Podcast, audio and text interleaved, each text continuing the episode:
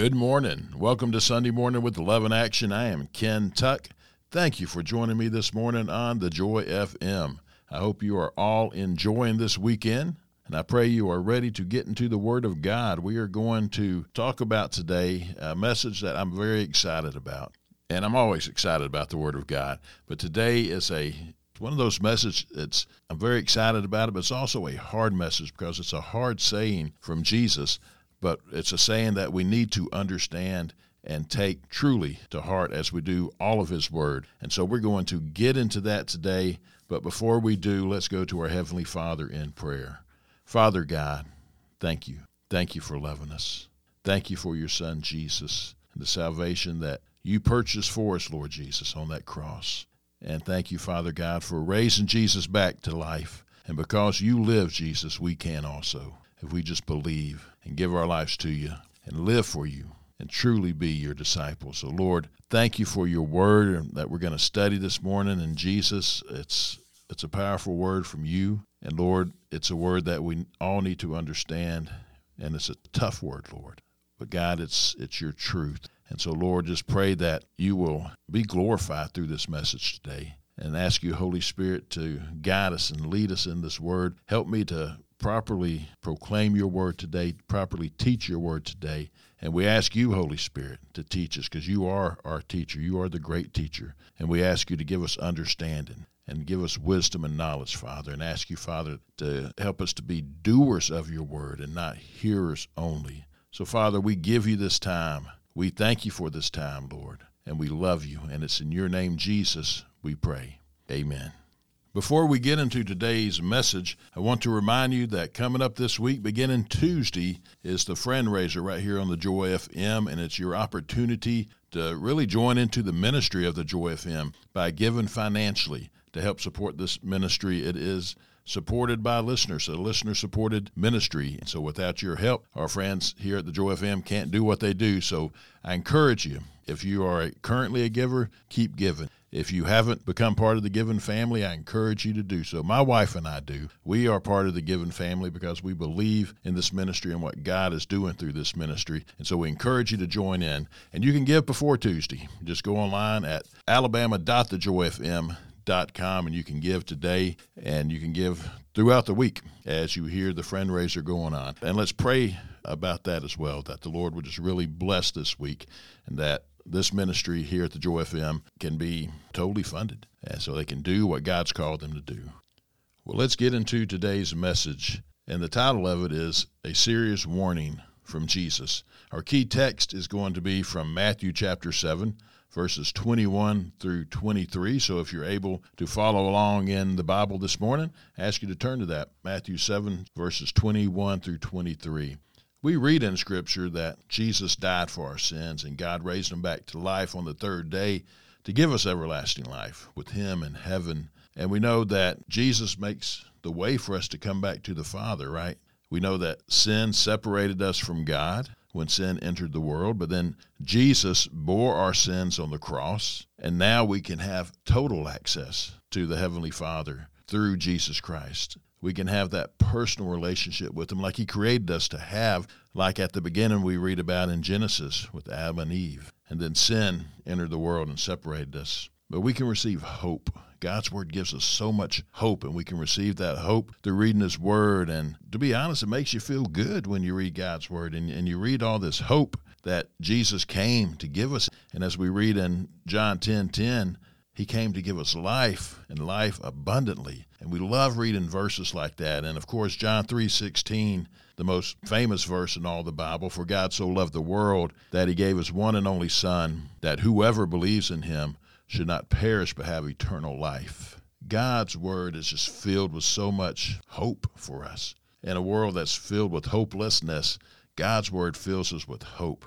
And we have hope for the forgiveness of our sins. We have hope for receiving God's mercy and grace and love. We have hope that we have a purpose in this life. So many people wonder, what's my purpose in life? Well, God's word shows us and tells us. And then we have hope for eternal life in paradise with God because of Jesus Christ.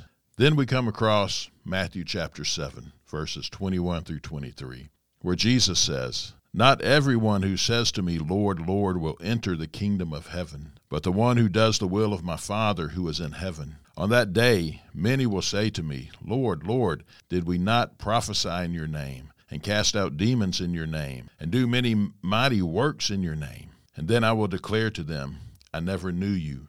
Depart from me, you workers of iniquity. So here we have people who have prophesied and preached or, or taught in Jesus' name. They've cast out demons in Jesus' name, and they did many mighty works in the name of Jesus. Yet Jesus declares to them, I never knew you. Depart from me, you workers of iniquity. You have to ask yourself, how can this be? How can this happen? How can people do all of this in Jesus' name yet not be saved? Now, this is Jesus speaking here in Matthew chapter 7. It's toward the end of his amazing Sermon on the Mount. And Jesus is teaching us a very challenging but practical ethic here in the Sermon of the Mount, which begins in Matthew chapter 5 and goes all the way through Matthew chapter 7. And it's a practical ethic of what he expects his followers to live by in this present age. This was the really the authoritative message of the Messiah. I mean, this was a huge message that Jesus preached, that Jesus taught. And he spoke of the kingdom life for his disciples. And he delivers a message that still is blowing people's minds today. And he ends it with this warning in Matthew 7, verses 21 through 23.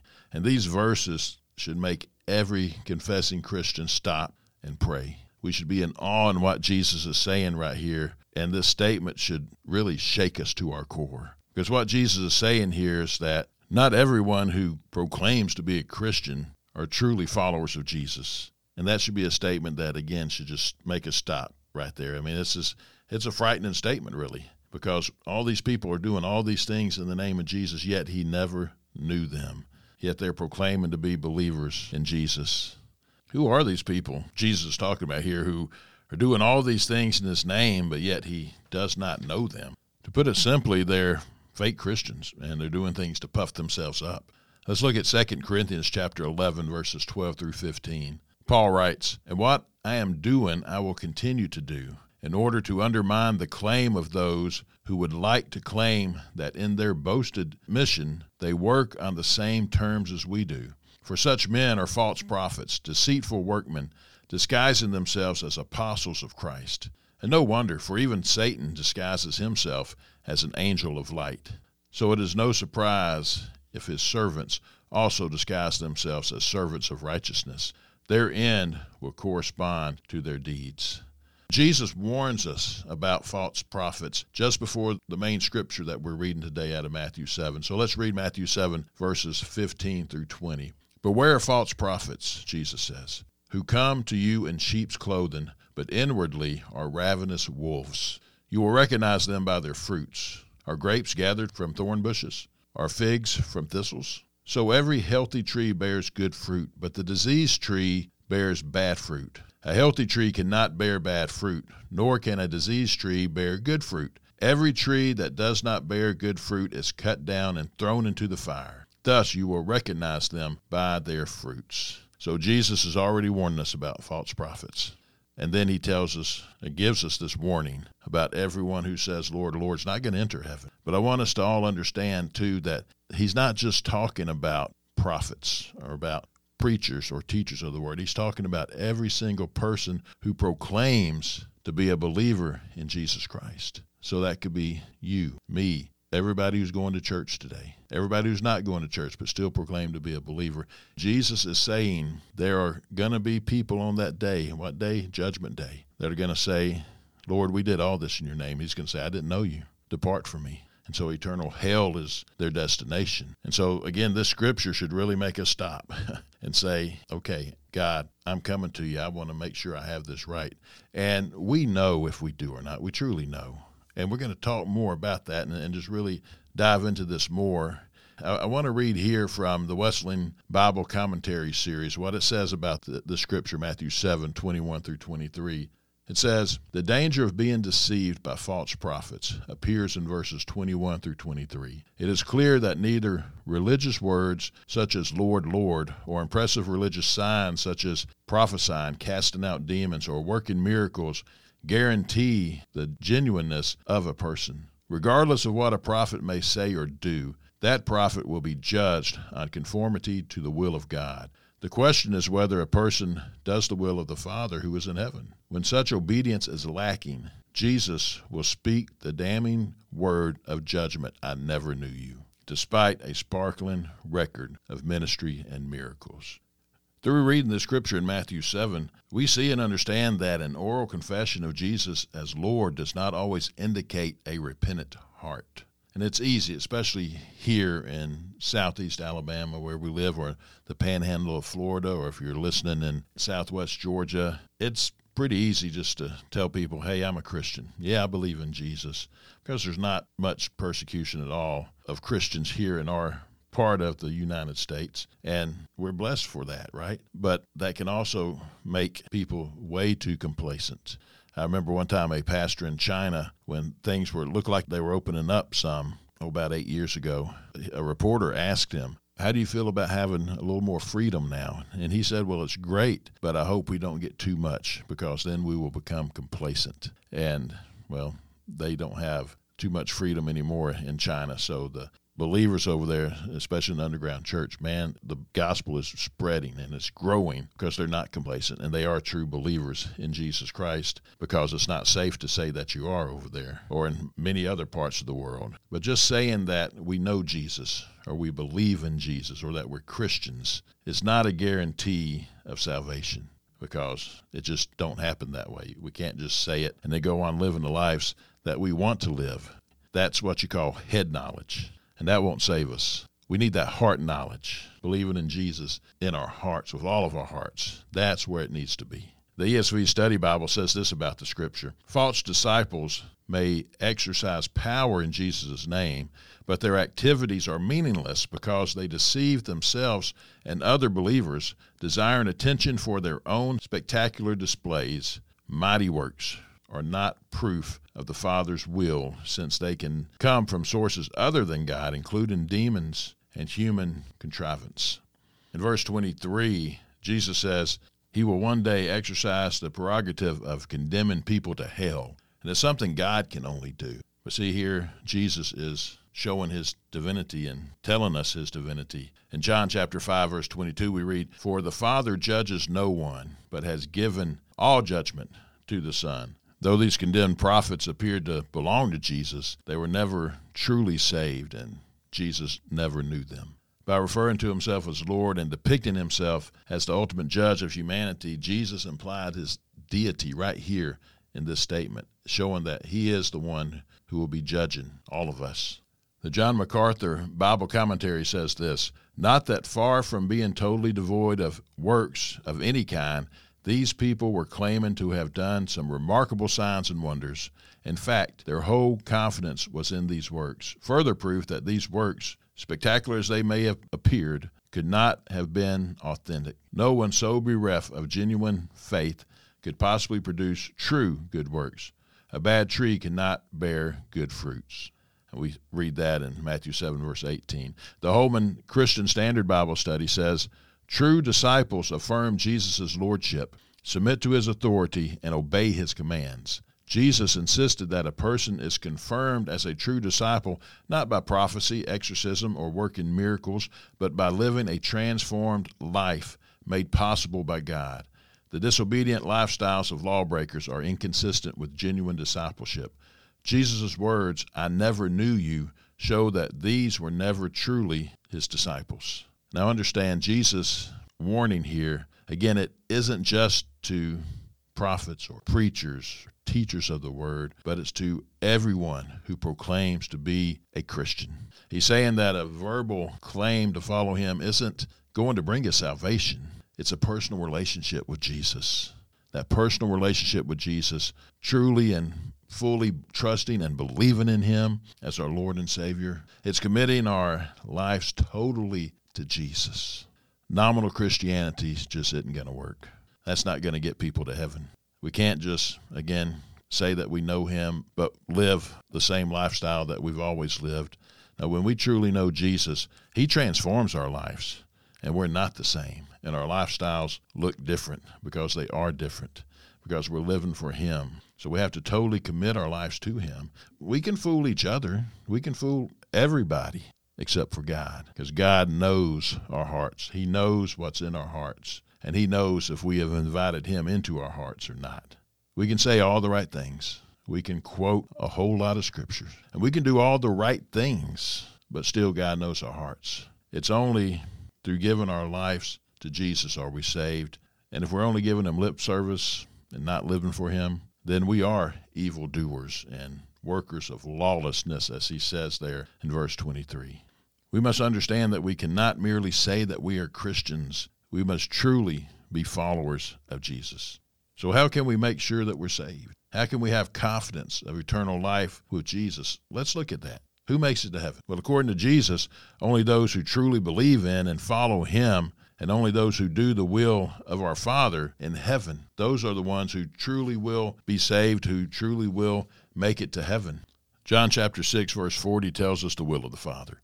And Jesus says, For this is the will of my Father, that everyone who looks on the Son and believes in him should have eternal life, and I will raise him up on the last day. John chapter 5, verse 24 says, Truly, truly, I say to you, and this is Jesus speaking, whoever hears my word and believes him who sent me has eternal life. He does not come into judgment, but pass from death to life. So we need to believe upon the Son, in Jesus Christ, the one and only Son of God, the Messiah, the Savior of mankind. That's the will of the Father.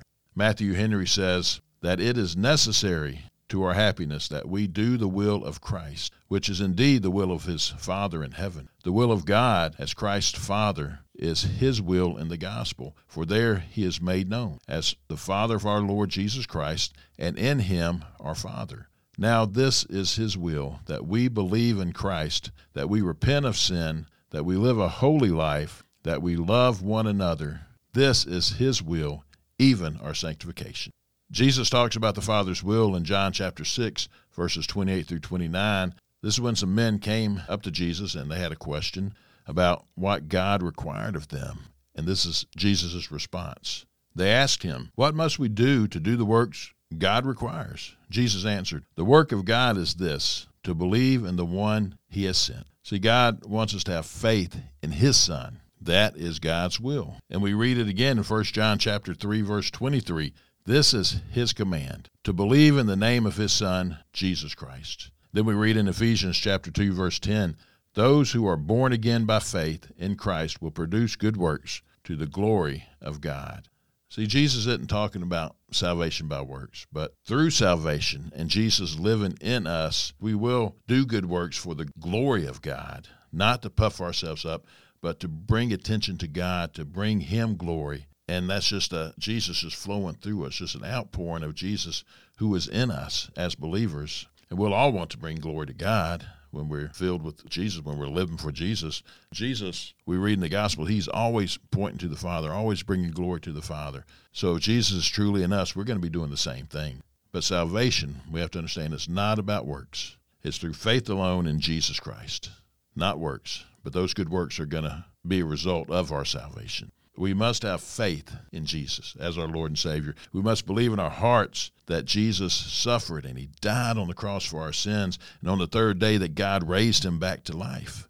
Jesus tells us to repent of our sins and follow him. The apostle Paul writes in Romans chapter 10 verses 9 through 10, if you confess with your mouth Jesus is Lord and believe in your heart that God raised him from the dead, you will be saved. One believes with the heart resulting in righteousness and one confesses with the mouth, resulting in salvation. And then again, John chapter 3, verse 16, Jesus tells us to believe, believe in him.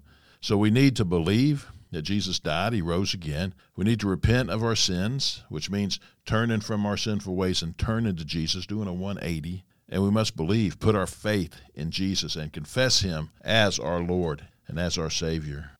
So, what happens to those who Jesus says, I never knew you, depart from me? Those who truly don't believe in Jesus, what happens? Well, simply Jesus would judge them and they will go to hell. And this isn't something that Jesus just says, okay, I'm going to do this. We make that choice by whether we're following him or not. And Jesus is the judge. Justice will be served, and those who live for him, who believe in him, have faith in him as Savior and Lord, will go to heaven, and those who don't will go to hell. Joseph Benson, who was a prominent Methodist pastor in England in the late 1700s, early 1800s, he said this. For none can enter heaven but those who are saved from their sins on earth. If we die in our sins, where Jesus is, we cannot come. When Jesus said, I never knew you, he meant that he never recognized them as his true disciples. He knew them for who they were. I mean, Jesus knows everyone and everything. There's nothing that God doesn't know. So he knows them as far as who they are, but he's saying there was no relationship. He didn't dwell in their hearts because they never invited him in. They were never in a personal relationship with Jesus Christ. Therefore, he didn't cut off the relationship. There was never one to start with. What the prophet Isaiah said about the hypocrisy of the Israelites also properly describes this group.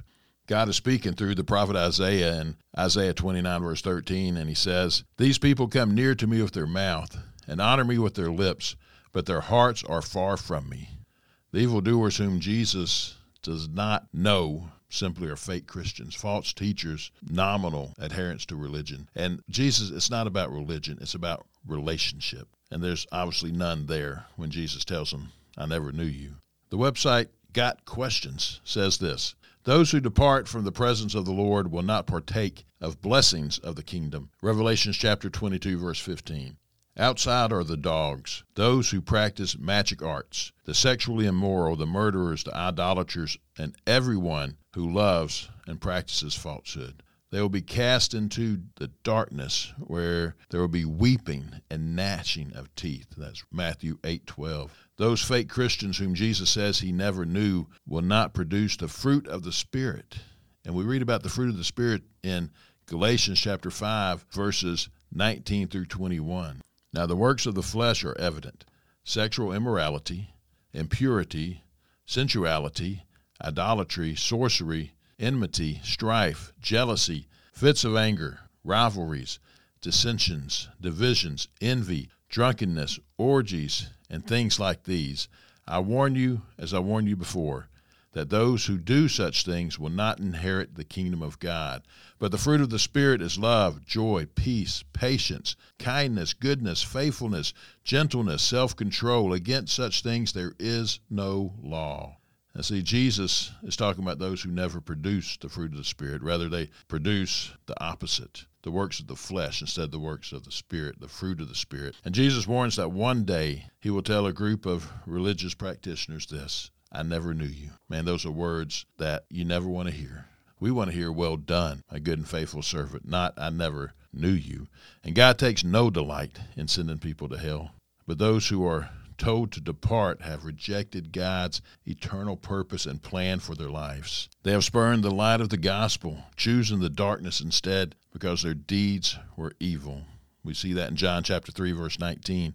At the judgment, they try to justify themselves as worthy of heaven on the basis of their works, the prophecies, the exorcisms, miracles, etc. But no one will be justified by his own works. Galatians chapter 2 Verse 16, we read, Yet we know that a person is not justified by works of the law, but through faith in Jesus Christ. So we also have believed in Christ Jesus in order to be justified by faith in Christ and not by works of the law, because by works of the law no one will be justified. While claiming to do all of these good works in Christ's name, they fail to do the only work of God that counts. And that's to have faith in the one he sent that we read in John chapter 6, verse 29. And let's read it again. Jesus answered them, This is the work of God, that you believe in him who he has sent.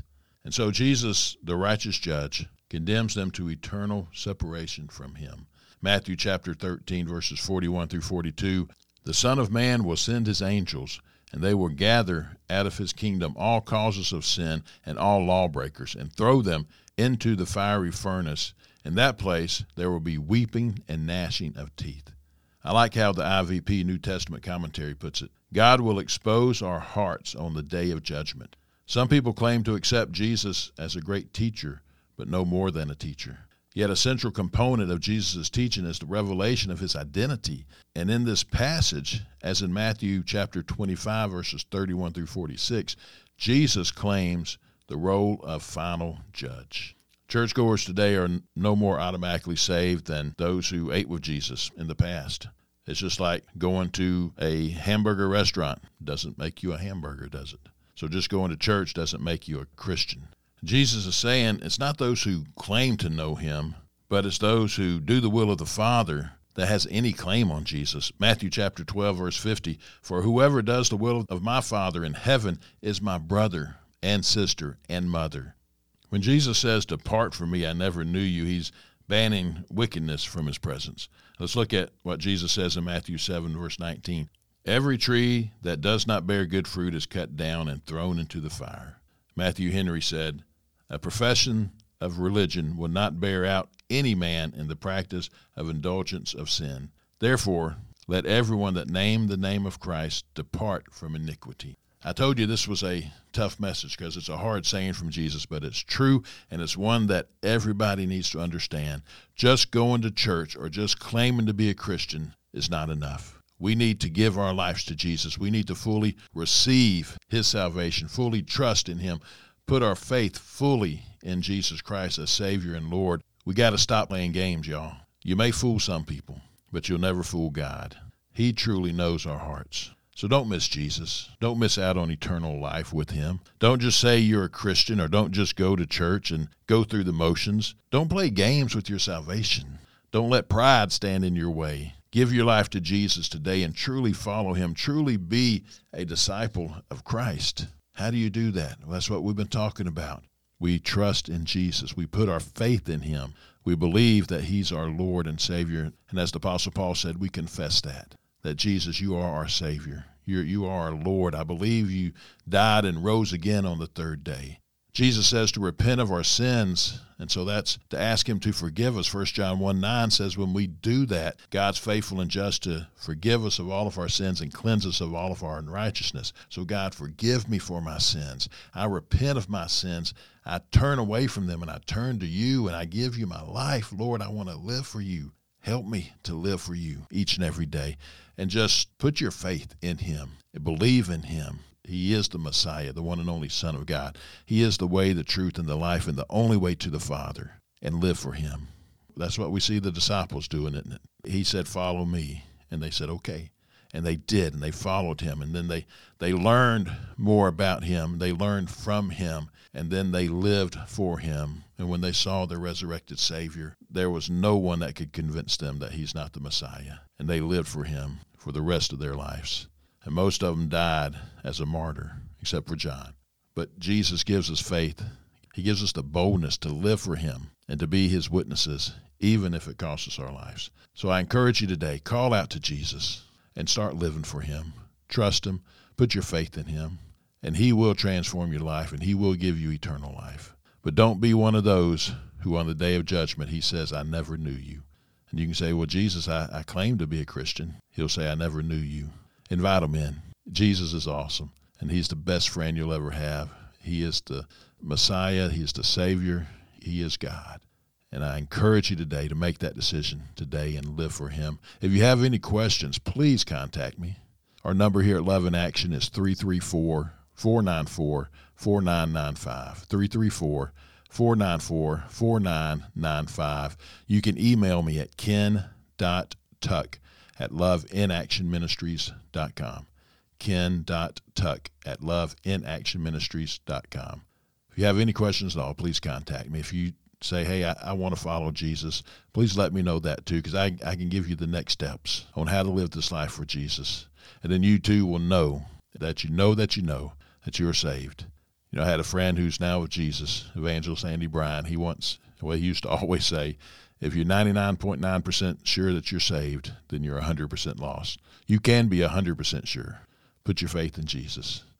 Well, I thank you for joining me today for Sunday morning with Love in Action, and I pray you have a great rest of the day. I pray you have a wonderful week coming up, and that you will always remember that Jesus loves you. Put your faith in him. I pray that the Lord will bless you and keep you. May the Lord cause his face to shine upon you and be gracious unto you. May he lift up his countenance upon you and give you peace.